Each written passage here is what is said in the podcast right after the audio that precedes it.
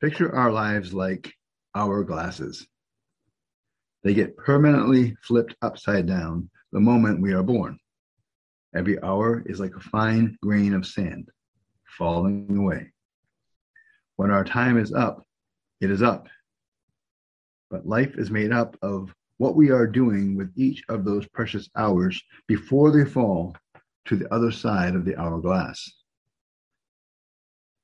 Although we dream and plan in broad strokes, life is lived by the hour, in the smallest of details.